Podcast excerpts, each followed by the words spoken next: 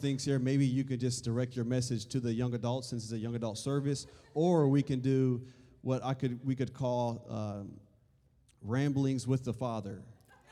So Jeremiah did prophetic ramblings.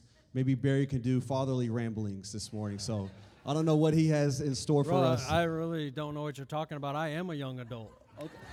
All right, there we Come go. on! come on. I'm not dead yet.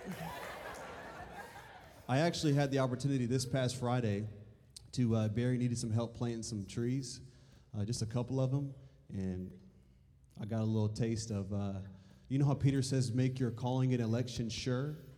Well, I made sure the Lord made sure in me I'm not called to do that kind of work, so I praise God for that. But um, God. let's let's take a moment. Let's pray for Raul and his family. I know Miss Christie; she's out today. She's not feeling well. Um, so I know there's just kind of a, a sickness going around, but let's just take a moment to pray for them, and then uh, we'll let Barry go for it. Father, we thank you for this morning, God, and we just come before you and we lift up uh, Raul, Kathleen, Amaya, and Nash, Lord. We lift them up before you. And God, we just declare your healing power over them and their household. Father, I command every ounce of sickness to leave their bodies and to leave their home in the name of Jesus. God, I lift up Christy and her household, Lord, that every form of sickness would leave her body in her home. God, would you release your power and your presence over them in the name of Jesus? And Lord, I pray for our body this morning. Anyone dealing with sickness and weariness, God, would you, by the Holy Spirit, begin to minister to them, Lord? Would you release your power and your grace over them to heal them this morning in Jesus' name? Amen. Amen. Well, now would you stand with me for just a moment? You can turn me down just a little, Kevin. I'm just getting ready to get wound up.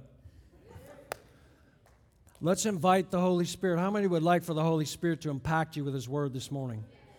How many knows He rides on this chariot and He can change and transform our lives? One word can change everything for you and for me. Let's invite Him. Father, we thank you for your holy word and we thank you for your precious Holy Spirit.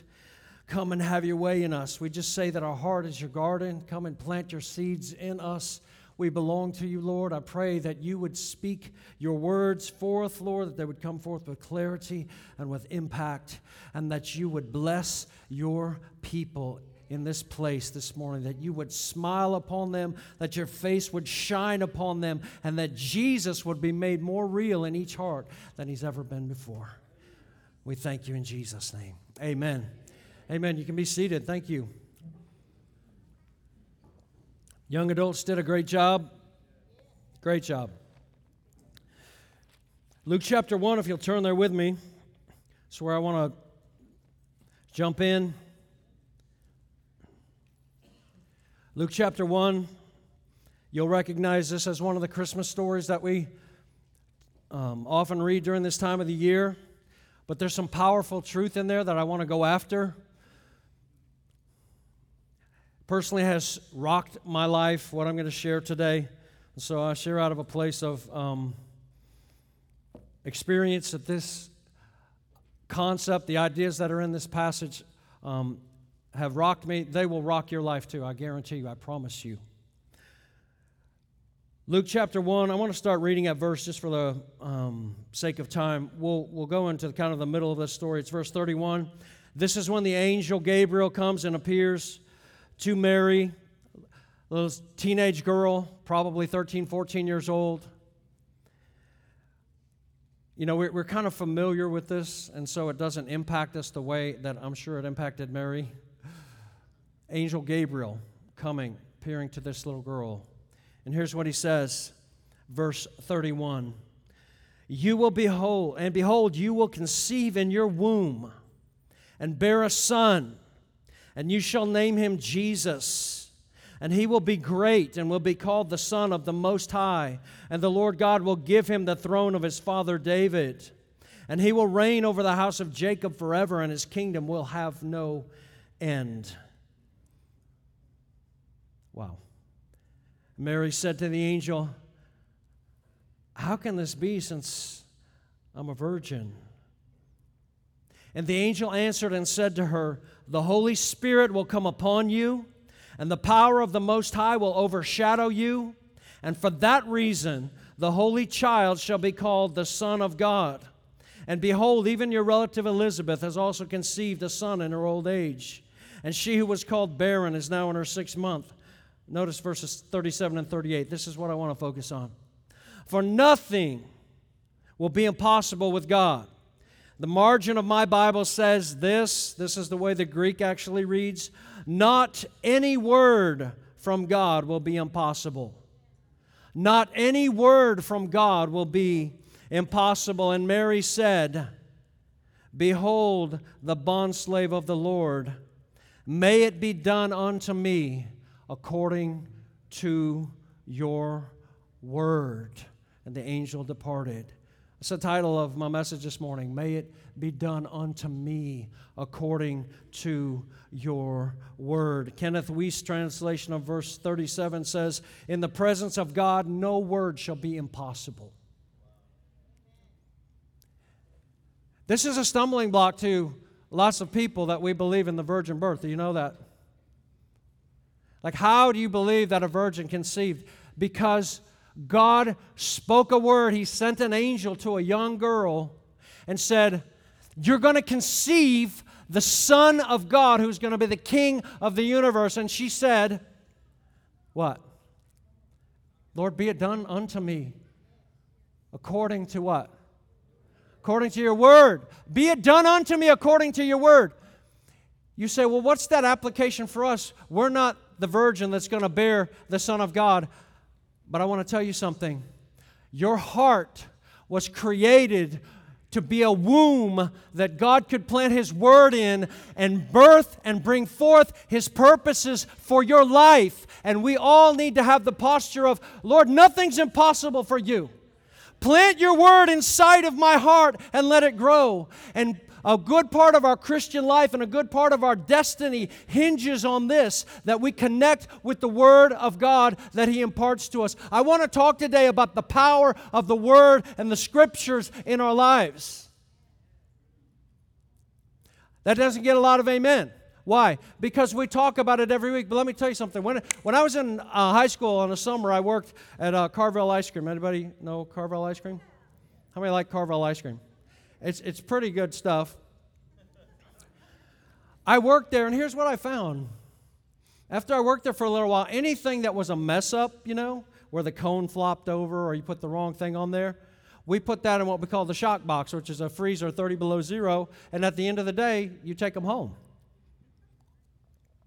But I had so much ice cream, and I worked with it all day long, making ice cream cakes and thinny thin and all this stuff that you do at Carvel that it wasn't very long in where I was like, mm, I don't really like ice cream anymore.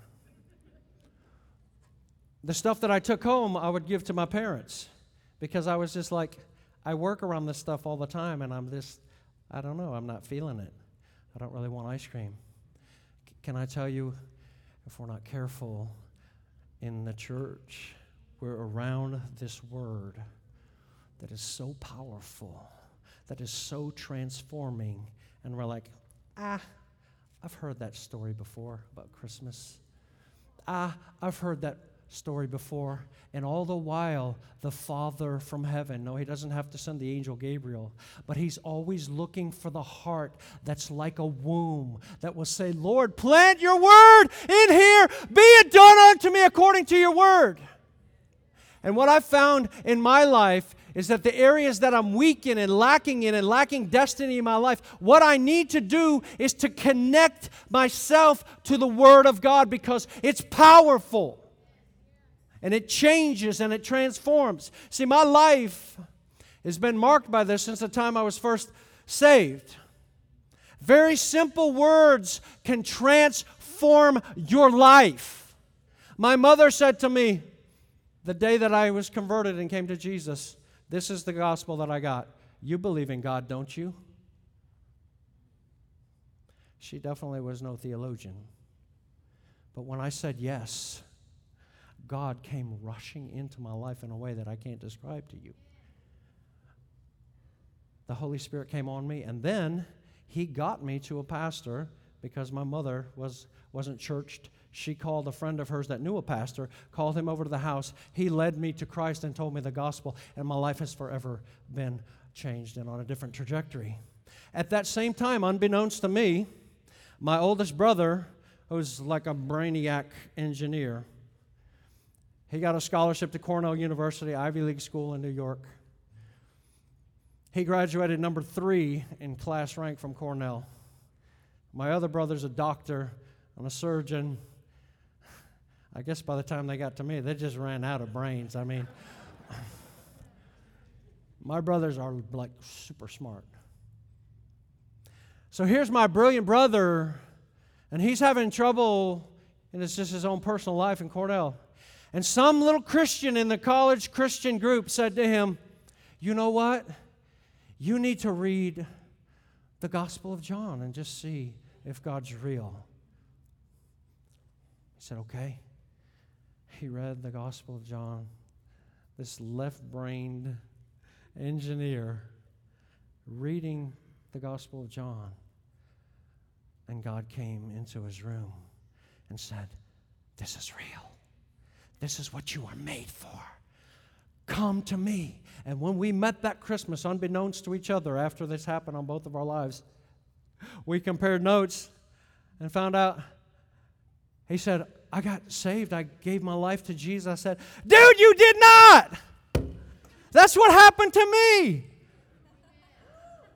God started invading in my family by planting his words inside of us. My other brother, who's a doctor now, I started to share the gospel with him. I said, Keith, Jesus is real. Like he's changed my life. The gospel's real. And his response was, Shut up. Shut up. Shut up. Shut up! Don't ever talk to me about that again. Shut up! That's, that was his response, basically. It wasn't a great reception, but here's, here's what I want to talk. Two years later, I just let him go. I said, okay, dude, I, I won't talk to you, you know, about it. Two years later, he came up to me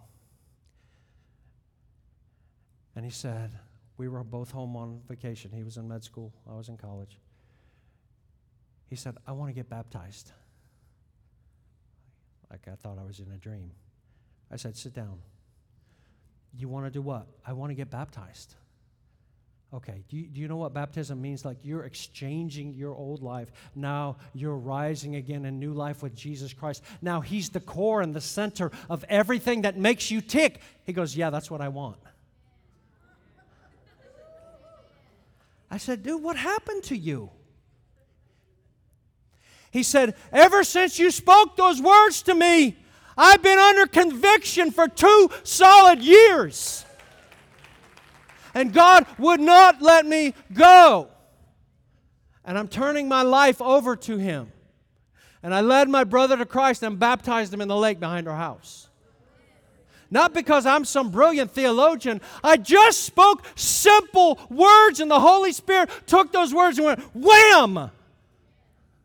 And he couldn't get free because God had a hold on him through the Word of God. So, my life and my family, see, we were raised staunch heathen. We didn't have any Christian background. But God came in and He started to train wreck our family in a good way by attaching us to His Word. We've never been the same. Both of my brothers today serve the Lord, their families serve the Lord. God's amazing. Our hearts are designed by God to be wombs for His Word so that He can birth His purposes through us. How many know 2 Timothy chapter 3 and verse 16? You probably do when I start it. All scripture is what? What is it? It's God breathed, right? Most of our translations say all scripture is inspired. The Greek there is God breathed. Here, here's the amazing thing. See, here's here, here we're dealing with the Carvel ice cream again. Oh yeah, I, I, yeah, yeah, yeah, yeah. Don't don't do that. all scripture is breathed by God. What does that mean? Like, that's different than just saying he inspired it or he put thoughts in people's heads. He breathed it. It's filled with His life and His power and His very essence. It comes out of His being. And here's what I want to submit to us the way that our lives are changed is by breathing in the breath that He's breathed out. It changes us on the inside, it transforms us. One of the great burdens that I carry is that in the church of Jesus Christ, we wouldn't view Bible reading the same as we do eating okra. I eat it because it's good for me, but I would spit it out when you turn your head. It's not. It's life, It's powerful. Hebrews chapter 4, let me just read this with you. I know, I know you know these verses, but do these verses control your life? Verse 12 of Hebrews 4 For the word of God is what? Say it. Say it louder. It's alive. This is not a philosophy. Christianity that we have is not an opinion, it's not a philosophy. It's the life of God living inside of us. The Word of God is alive. What else is it? It's active. What does that mean? It's always moving, doing something. This is different than book knowledge. This is not just another book. This is the recording of words that God breathed out of His very essence. It's active, it's sharp. How many have ever felt the point? Come on. If you felt the point, yeah, I felt it. Pierced me. How many have been pierced by the Word of God? Conviction, piercing. So good. He uses it like a scalpel if we'll lay still. It hurts a lot less if you lay still. Just let the point cut. Let him go after that. Here's what I've found if you go into rationalization mode, if you go into excuse mode, it's like jiggling around when they're trying to put in the scalpel. Like you, you, it hurts worse. Just lay there and go, "Yes, Lord. That's that needs to come out of my life." It pierces sharper than any two-edged sword. It pierces how far does it pierce? As far as the division of soul and spirit, it goes down to the very core of our being.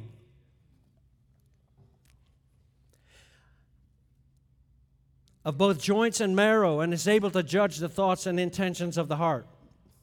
How many have ever been like, do you have the argumentation thing down? Yeah, some, some of you guys in marriage, I know. Like you go, oh, honey, I, di- I didn't mean to do that. Like, I really, I'm so sorry that you thought that, but I, and then that word comes and goes, yes, you did, you liar. You liar, you did. He cuts right down to the core of our being with His Word, and it's a good thing. And it's able to judge the thoughts and intents of the heart. And there's no creature hidden from His sight. Doesn't matter if they're postmodern, doesn't matter if they're atheists, doesn't matter if they're intellectual brainiacs like my brothers. He's able to get in there. He cuts and he finds his word is powerful and alive. No creature is hidden from his sight. All things are open and laid bare to the eyes of him with whom we have to do. Our heart's a womb. Here's what I want to tell you you can't get pregnant vicariously. If I'm pregnant with the word, I may be able to help you to see it. But you, as individual believers, this is how your destiny works. You have to get before the Lord and you have to let Him implant His word in you. That probably means that we need to get in the Word more. But let Him plant that inside of you. See, what I'm trying to get at here is Bible reading is not a duty in the kingdom of God, it's such a privilege. So here's how it works. Wherever we lack in our life, you know why we lack there? Because we're not connected rightly to His Word. Whatever we lack in character, do you know why we lack there? Because we're not rightly connected to His Word. Because when we're rightly connected to it, it produces power and transformation and changes us. No one else can get pregnant for you. No one else can lay their heart before the Lord and say, Lord, plant your word inside of me. My wife and I have seven children, if you don't know that. And they're all pretty well grown now. It's a blessing to see. But I can tell you that when I started out, we were just talking to some friends the other day about this. I felt like the biggest incompetent father trying to raise my children that you've ever seen. I had no role model. My wife's family was a train wreck. Um, my dad was not a believer. And I struggled to figure out God, what am I supposed to do? How am I going to raise these children to love you? Because the weight of that, how many are parents? The weight of that, like, how am I going to raise these children to love you? I don't even know what I'm doing. I cry out to the Lord over and over again God, I don't know what I'm doing. And he, I know. He says, I know. That's why you need to come to me. Here's one of the things that he showed me. So I'm just talking about how this works on a practical level. Okay? One of the scriptures that he used, all scripture is what? All of it is what? It's breathed by God, so it's alive and all of those other things. He started planting some scripture inside of my heart. I was just waiting before him, saying, God, what, what do I do? How do I raise them to love you? Like I know, I see friends all around. I see people all around in the church. I know I, I, I don't know how to do it. What do I what do I do? I would go to Promise Keepers meetings back in the anybody of you a little older than young adults know what Promise Keepers was. Um, we'd go there, and basically, I felt like for me that was just going to getting a whipping. These are all the things you're not doing that you're supposed to be doing. And I'd be like, I'd come back, and my wife would say, "Oh, honey, did you learn some good things about how to raise our kids?" And I'd say, no, I, I can't do any of it. I got eight points and I can't do one of them. I don't know what I'm doing. That was really my response. And the Lord said, Listen, what you need is to get pregnant. You need to have a word from me planted inside of your heart. See, at least I had this going for me. I knew I didn't know what I was doing, and I knew I needed God.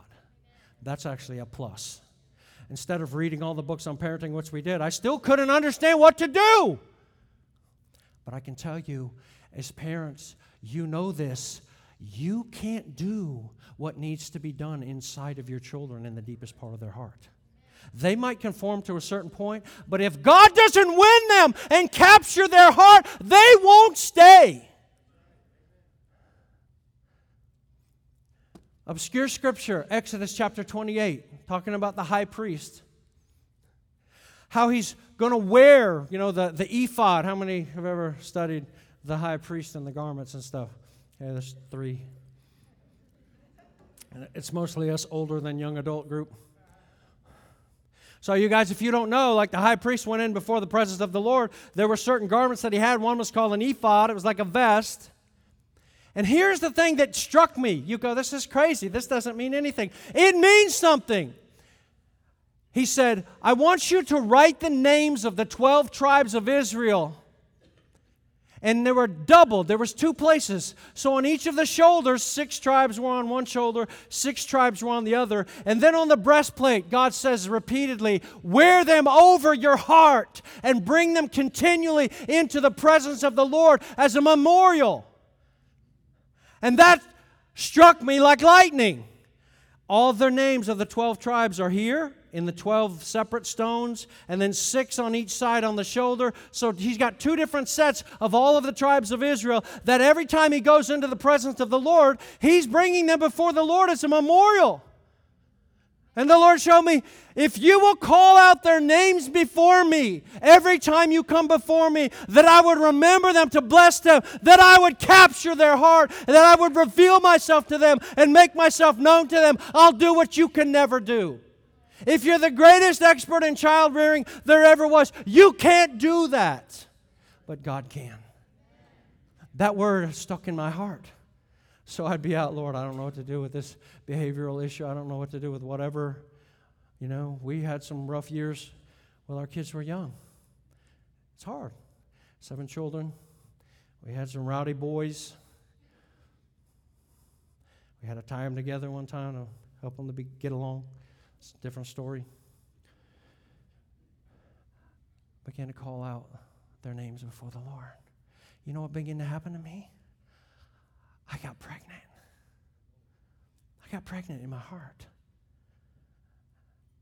And I began to have confidence in my heart. God, I'm calling their names before you. You set this whole thing up because you wanted to bless them. And the way to have them be blessed is to call out their names before you in your presence. And you will come and hear and answer that prayer because this is what you've set up. And so I take my children one at a time. Lord, I call out Jace Cameron's name. Lord, bless him. Draw him to yourself. And I go through the list of my kids and I call them out hundreds of times because God put that word inside of me. I didn't get pregnant from somebody else with that.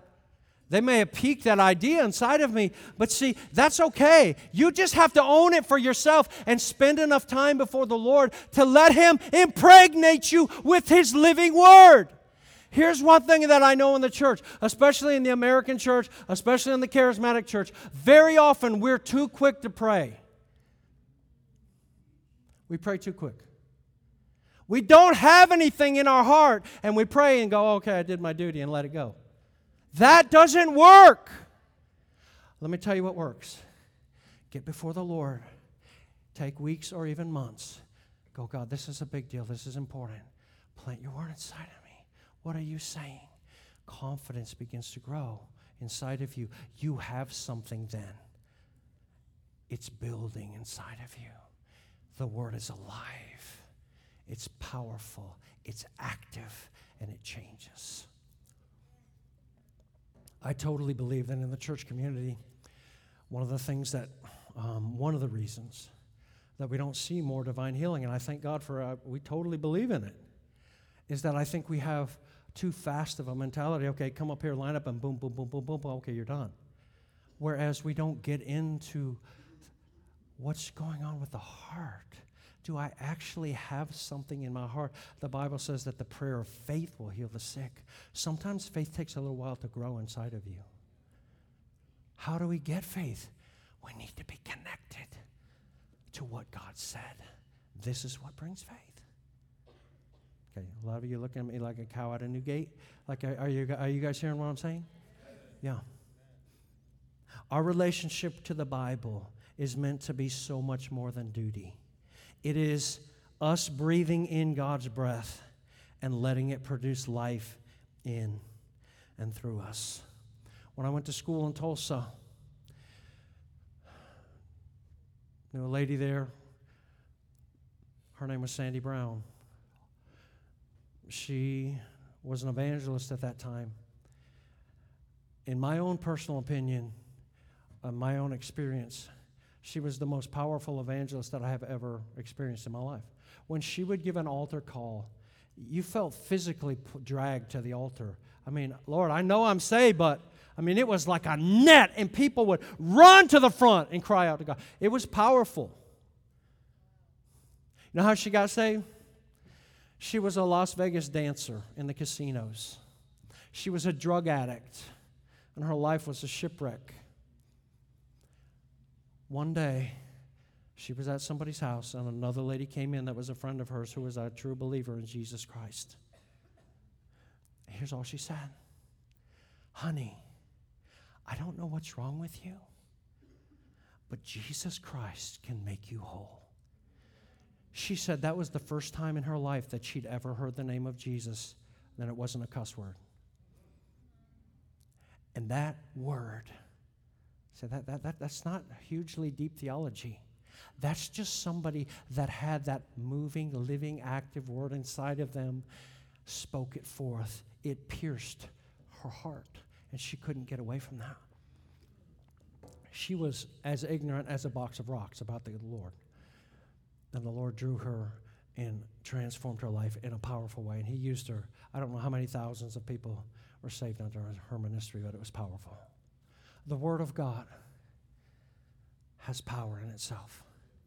The culture that we live in now, and even in the church, I hear this kind of talk. Like, we need to really tone it down. Don't say the Bible says. We're living in a postmodern age.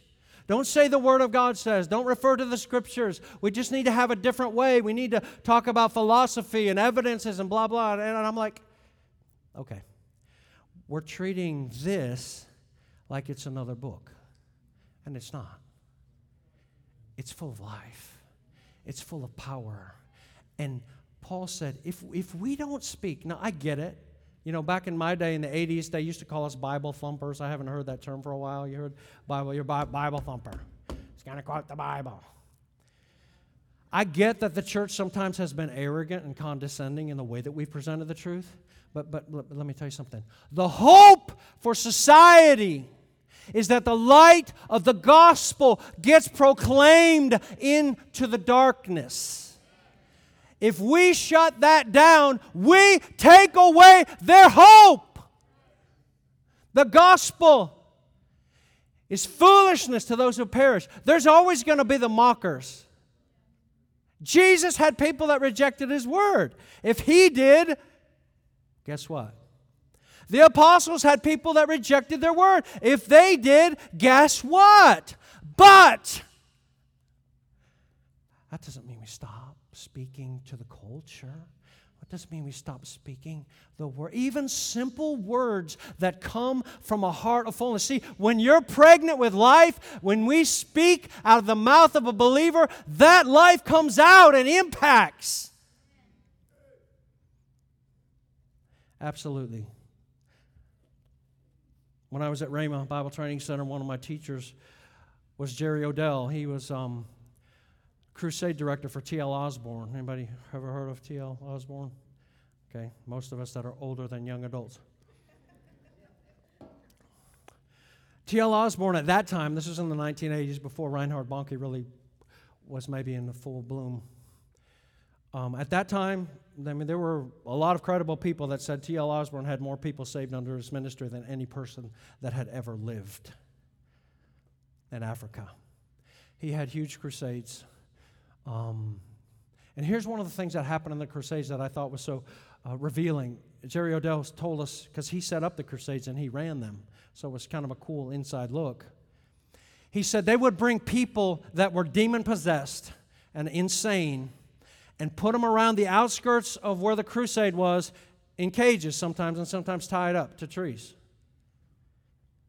And when the preaching of the word came forth, just the preaching of the word, came forth, demons would come out of them and they would come out in their right minds and we'd let them out. He knew, he knew stories of, of women who were mothers and they'd gone insane and got demon possessed and whatever. And after the preaching of the word, the power of the word, Jesus cast out the spirits with his, with his word. They'd be completely free, transformed in their right mind. The word of God is powerful. The devil, I would say, would love for us to go into battles, but not to bring the sword of the Spirit. He loved that. He wants to set the terms in the culture. Here, you come and rumble with us, but you can't bring the sword of the Spirit. That's our only offensive weapon. We don't need to leave it. Okay? But in our personal lives, What do we need to connect with? I love the story of Martin Luther. I love church history. You might know that. It's changed me. Martin Luther had one simple revelation basically of Romans 1:17. When he got that, the just shall live by faith. He one you, you know the song that Martin Luther wrote, A Mighty Fortress is Our God? the prince of darkness, you know this stanza, the prince of darkness, grim, we tremble not for him. His rage we can endure, for lo, his doom is sure. Why? One little word shall fell him.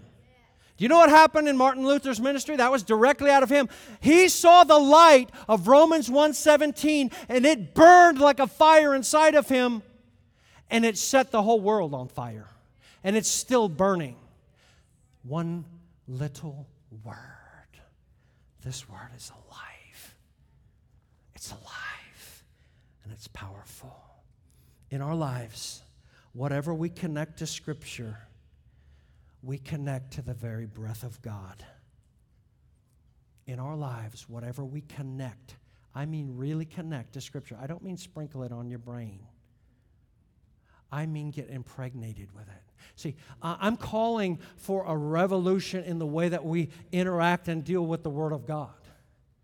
Because there's a way that we can do it that immunizes us to truth, where we think all this, our default is, I've already heard that, I've already heard that, I've already heard that, and that's going off inside of our head. Instead of that being our default, if our default was, God, yes, I don't care how many times I've heard it, I know I don't see it. Do you ever read Psalm 119? Here's the psalmist, probably David. He's read the scripture time and time again. He talks about how he meditates on it day and night. He talks about how he loves it and delights in it. And yet he prays these prayers in that same psalm. How many have read the scripture multiple times? honestly, in our generation, there's a lot of people in our churches that have never read it, the Bible. And I'm not, look, I'm not throwing out darts or anything like that. I'm just saying the reason is because we have viewed it as broccoli. And what I want to put out there is it's alive. It will change the way you parent. It will change your marriage. It will change you. It will break pornography off of your life. People I see all the time, what I see is ministry is trying to help connect people with the living scripture because I know it's powerful. They don't need my philosophy, they don't need my opinion, they need God.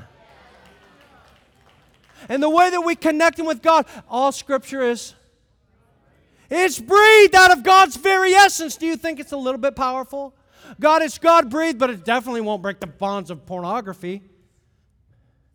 I mean, is that kind of the way we we wouldn't say that, but is that if, if you will take the time, how many have areas in your life where you know there's lack? No, come on. You, you, if you're breathing, you do. If you're married, you know you do. And if you have children, you're desperate. We need to take the areas of our life that are lacking and hollow. Come on, let's get honest enough before the Lord to love the truth and say, God, I'm hollow in this area. I'm not good. I'm not okay. I can smile and do the church thing and say, oh, everything's good.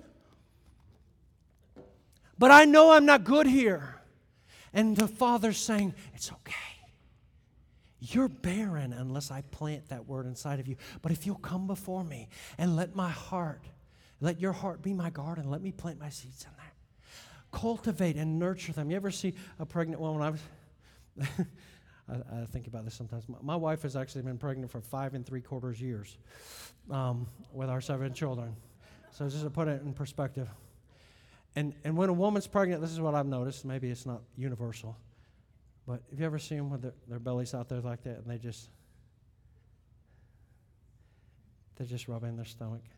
That baby, that life is in there. Father wants us to go.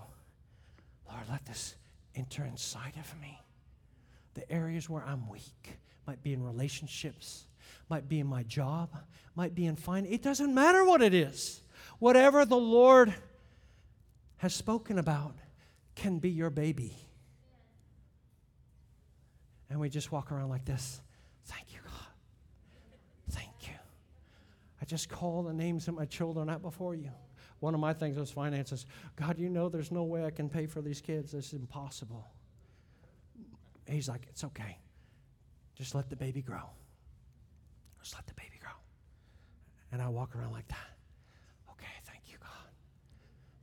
You're going to take care of my kids. You're going to pay for their braces. You're going to pay for their school. You're going to pay for those teenage boys' food. Lord, have mercy. It's growing. It's growing. See, th- this is different than just having a scripture that you put up on your fridge. That's okay. Sometimes it takes time and it takes work where you got to keep after it. And I can tell you this after being after the Word of God pretty passionately for 40 plus years, I don't know diddly squat. But the things that the Lord has attached to my heart have changed my life. When I have weak areas, and I always do, I tend to write things down on a three by five card. I'll write scriptures down, or sometimes I'll write my prayer requests and say, God, this is where I'm messed up and crooked right here. Now I can't reach that. How many have ever had things in your life where you go, I wish I could just pull that out, but you can't reach it? Lord, I can't reach this, but I'm lifting it up before you. Plant your seed of your word inside of me. Give me insight. Got anger issues? I had that with one of my children. They exasperated me. The Bible says, fathers don't exasperate your children, but it didn't say children don't exasperate your fathers. So he was difficult. And um, I snatched him up one day. He, he blew a big snot ball and hit me right in the chest with it when I was trying to discipline him. And I snatched him up and he was hanging between heaven and earth. and I said, Oh my God. I did not know that was inside of me. And I sat him down and I said, Daddy, we'll come back in a little bit. I've got to go pray and repent. And I cried out to the Lord, and He planted inside of me, James chapter 1. The anger of man doesn't achieve God's righteous purposes. And he said to me, If you discipline in anger, you're going to abort what I want to do in your boy. And it broke my heart. And that word is still inside of me and it broke the power of that anger and exasperation in my life. See, God wants to get inside of us in every single area of our life because you know what? When there's substance in us, when there's substance, when there's words inside of us that burn, you don't have to go study to come and present it. It's inside and it comes out. Can I ask you how many of you in here believe in the inerrancy of this book, that, that it's, it is God breathed and that it's, it's infallible? Okay, so most of you believe. Here's, here's a question I have for you Why do you believe that? Why do you believe that? If I ask you to come up here, anyone, I mean, there might be some in the room, Nick probably could, but if I ask somebody to come up here and say, I want you to just give five minutes of historical, academic reasons why you believe this book is, is infallible. Is there, I mean, how many in the room think that you could probably do that? Okay, there's a few. Honestly, I don't know that I could have could do that right now. I'd have to go back and look at the books. Say, oh, do you believe in God? Yeah, why? Well, no reason. Oh, well, I have to go read the books again. Do you believe the Bible's inerrant and inspired? Yeah, well, how do you know? How do most people know? How do most people that aren't, how many know that most of the people that have ever been saved in the world are not academic scholars? They can't even understand academic scholars. I can hardly understand academic scholars. I told you when the Lord passed out brains in my family, somebody bumped his hand when he got to me. So my brother's got it. But listen, that's not how we know. You can get probabilities from historical evidence, but you won't give your life for that. If I brought you up here today and I said, Did Julius Caesar really live or not? And I put a gun to your head, I bet you'd, real, you'd think it real hard. How do we know that the Bible is true. How do we really know? How is it that God ordained that the simplest people in the simplest culture who don't even have written language can determine that this is His actual word? How do they know? That's 99 plus percent of everybody that's ever lived and received the gospel. How do they know? I want to tell you it's the same way that you know that Jesus is the Christ. Because, like he said to Peter in Matthew 16, Who do you say that I am, Peter? You've lived with me, You've eaten with me. You've slept next to me on the ground. You've seen me do miracles. You've seen me multiply the loaves and the fishes. You've seen me walk on water. Who do you say that I am? And Peter's answer and Jesus' answer are somewhat astounding, I think. Peter's answer is, You're the Christ, the Son of the living God. And Jesus immediately said, You didn't get that from your flesh. My Father in heaven yeah, but he saw everything that Jesus did. He heard his teaching. It wasn't enough. Not to know for sure. My Father who's in heaven showed you that. Otherwise, you could not see that. And I want to say the same thing's true about his word. The reason that you believe this is the word of God, partly because of testimony. I mean, it's not a wrong answer to say because my mama told me it was. That's just an incomplete answer. Because what mama told me the Bible's true is not good enough when you go to college and have atheists and materialist professors try to beat that out of you. It's not, it's not good enough then.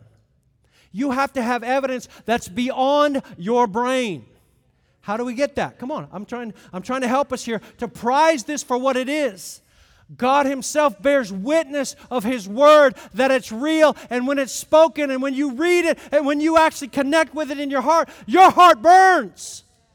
That's why Jesus, after He's raised from the dead on the Emmaus Road, think about it. He's raised from the dead. Walking next to these disciples. How is He going to prove that He's the resurrected Christ? Duh. I'm alive. That's not what He did he took them through the scriptures and showed them from Moses to the prophets to the Psalms that he was the Christ and that he had to die and raise back again. Can, you imagine the resurrected Jesus giving evidence for his own resurrection, but he goes back to the scripture because he knew that that's what grounds us and keeps us when he's gone and we can't see him anymore. Because the Holy Spirit bears witness. I'm in that book. I breathed it out of my very essence, and it's living and powerful. Listen, can I read you? Um, I'm, I'm close. Anybody ever heard of Jonathan Edwards? See, I'm, I'm going to break you guys in just a little bit at a time. I try to do this church history thing because, and for me, church history has been such a thing that has transformed my life. To me, it's like having gold buried in your backyard, and you're like, I try to encourage people just go out there and dig, dude. It's right in your backyard under your swing set. Just get a shovel at Lowe's for $10. Oh, that's too much. $10, no, that's too much. I'm like, oh my gosh. So, little at a time. Jonathan Edwards, is probably one of the smartest guys. How many have ever tried to read Jonathan Edwards' writings? Okay. It's tough sledding. He's, he's really intellectual. He was the one that God used to spearhead the first great awakening, United States, Northeast. Brilliant, burning heart for God. It's just, you know, his language is 200 years old, more than 250. Um, and he's also really, really smart. So here's a guy who's brilliant. L- listen to what he says. Can you follow me? Are you guys, can you give me five more minutes? Okay. Unless men may come to a reasonable solid persuasion and conviction of the truth of the gospel by the internal evidences of it, by a sight of its glory, it is impossible that those who are illiterate and unacquainted with history should have any thorough and effectual conviction of it at all. They may, without this, see a great deal of probability in it it may be reasonable for them to give much credit to what learned men and historians tell them, but to have a conviction so clear and evident and assuring as to be sufficient to induce them with boldness to sell all, confidently and fearlessly to run the venture of the loss of all things, and of enduring the most exquisite and long continued torments and to trample the world underfoot and count all things but dung for Christ, the evidence they can have from history cannot be sufficient. Do you see what he's saying? You can have the most brilliant scholar tell you, oh, yeah, the Bible's true, and he's going to make this case for you. But unless God Himself takes that word and attaches it inside of you and goes, He is the worthy one who stands in the center of the throne in Revelation, you were made for Him, and no sacrifice that you give for Him is too big or even worthy to be compared with what He's done. How can you know that? Because the Spirit of God breathed this out of His very being. You talk about treasure. Come on. You talk about treasure. God invites us, saying, I've poured out my treasure trove of truth and life, and it's working and it's powerful. You have lack in your life. You need a sense of destiny of where you're going. How many have a vision for what God wants you to do, and you can't do it? It's too big for you. Okay, you need to get a different vision if there's only three of us. No, no, I'm serious. I'm serious. How, how, how can we know that? The Holy Spirit, He breathed it. Can we, here's my, here's my call today. Can we, when we read, next time you read the Bible, could you be like a person who's just found a treasure buried in a field and you run in your garage and shut the door and make sure that nobody's around. And you take that out and start going through it. Can we be like the psalmist? See, this is the picture. Psalm 119 is the picture of what God's inviting us into in our relationship to His Word. My eyes fail with longing for your Word.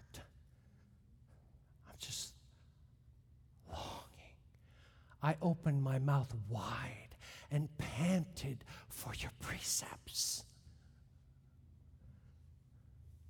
I obey your word because I love your statutes exceedingly. Where, where are we in that picture? Can, can I just ask that? This is this, don't take this as an orphan. This is an invitation from the Father. That's a picture that He wants to produce inside of our lives. I will tell you, I'm very far from it, but I'm moving. The Father is not looking for perfection, He's looking for direction. If I can help two of you in this room, I'm serious. If I can help one or two of you in this room to change the way that you have a relationship with His book, I will have affected all of eternity. I will affect every relationship in your life and your destiny.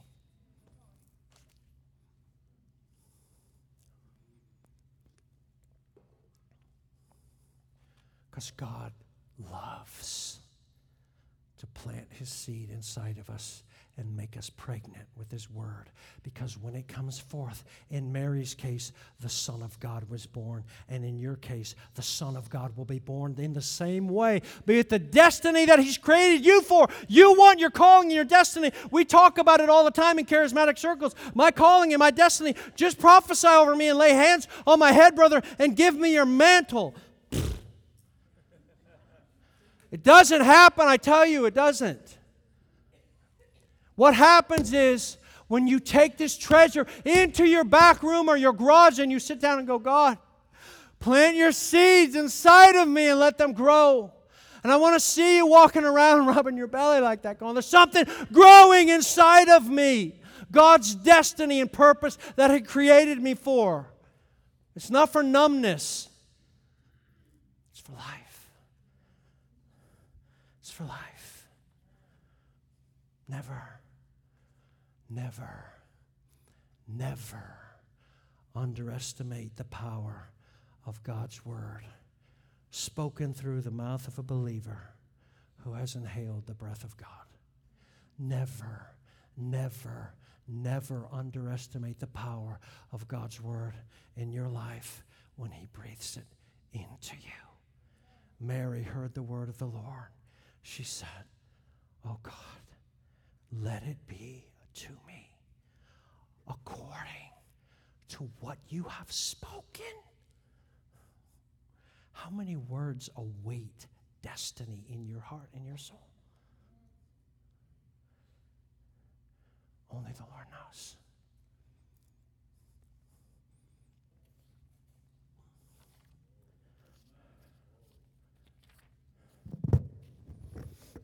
every head bowed.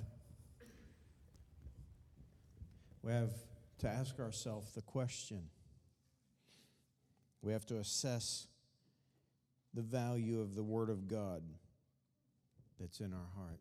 I'm asking that every eye be closed. Don't look at me. Examine your heart. We hear a message like this, we if we're honest with ourselves, we ask ourselves the question how much do I value the Word of God?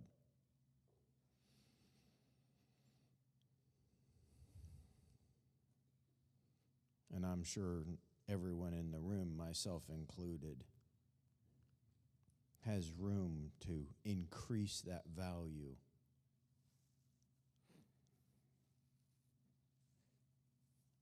I'm asking the Holy Spirit to speak to each one of us.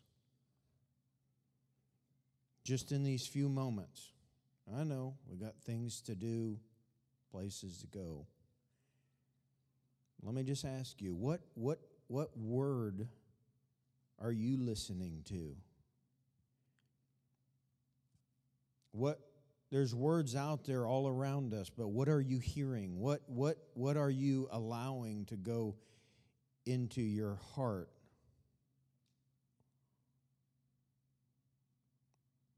Out of the abundance of the heart, the mouth speaks. Let me ask you is the word of God coming out of your mouth?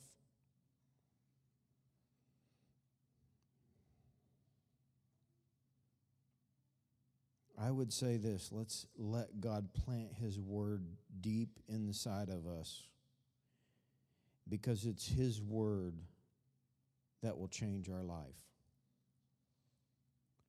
It's His Word being inside of us that will cause us to fulfill every plan that He has for you. Let's pray together. Holy Spirit, we surrender to you right now as best we know how, we give our life to you right now.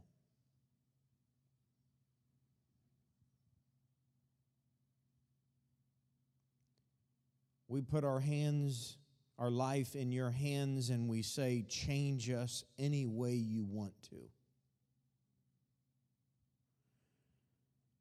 Those crooked areas, make them straight. Those shallow areas make them deep. May your word become the love of our life. God, your word says that you'll even increase our desires. So we ask you now to increase our passion for your word. May, may there be something inside of each of us that says, I can't wait for that time in your word. That allotted time of day where we can spend with you, may that increase inside of us. May we block out every distraction that takes away our time to spend with you. God, we love you.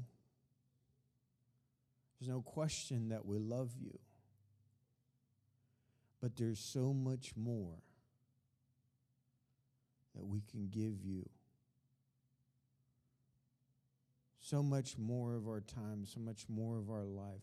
May our dedication to you be strong, not to be seen by men, however, men will see it. But may we put on our glasses and refocus on you so that we can be used by you, not only in our life and in our family life, but those around about us.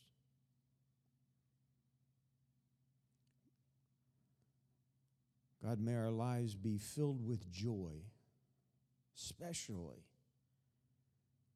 during this time. May we not beat ourselves up or listen to the words of the enemy that would condemn. But may we listen to your words that convict, that changes, that brings a new horizon, a new scope for those that have no vision, open their eyes to see what you have for them.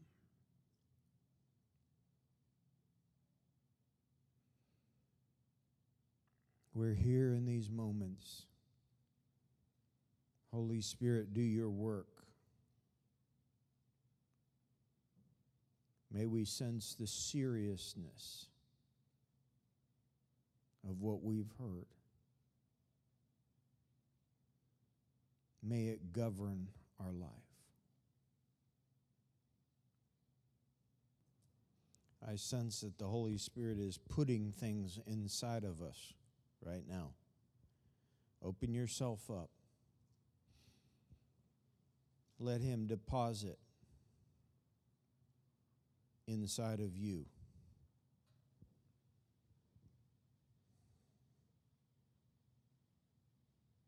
Receive what He's depositing in you.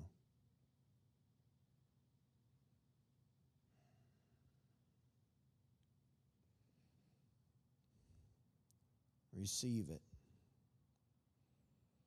Receive it. Take it in. Embrace it.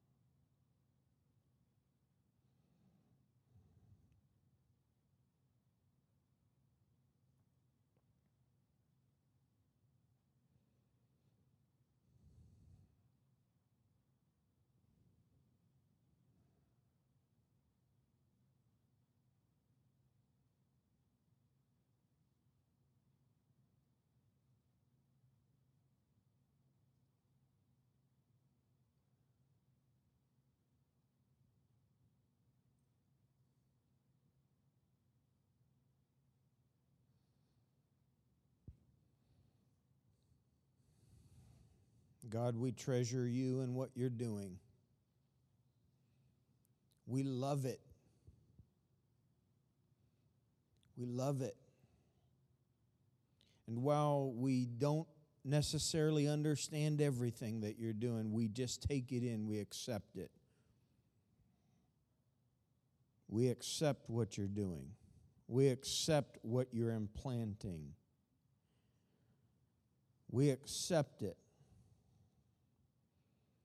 And in the days ahead, may revelation come to what you're putting inside. May it be revealed to each one. May there be no confusion, no intellect that gets in the way of what your plan and your purposes are. God, I thank you for this time that we've had together. May we not only be a hearer, but may we be a doer starting right now. May we do what we've heard. And I pray for your people today that you would lead us and guide us this week, that you would keep talking to us, that while we do our duties throughout the week, may we also be tuned in to what you're doing and what you're saying. We thank you for changing our lives this morning. We don't take it for granted. We don't trade it for anything else. We thank you for what you're doing in each heart and each life. We pray these things in Jesus' name. Amen and amen. Well, hallelujah. Hallelujah. Isn't it good to come to church where we can be challenged, growing in the things of God? We pray blessing on each one of you as you're dismissed.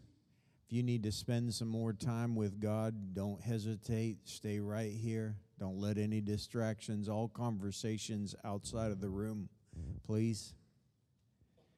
And we'll see you next time. Be blessed.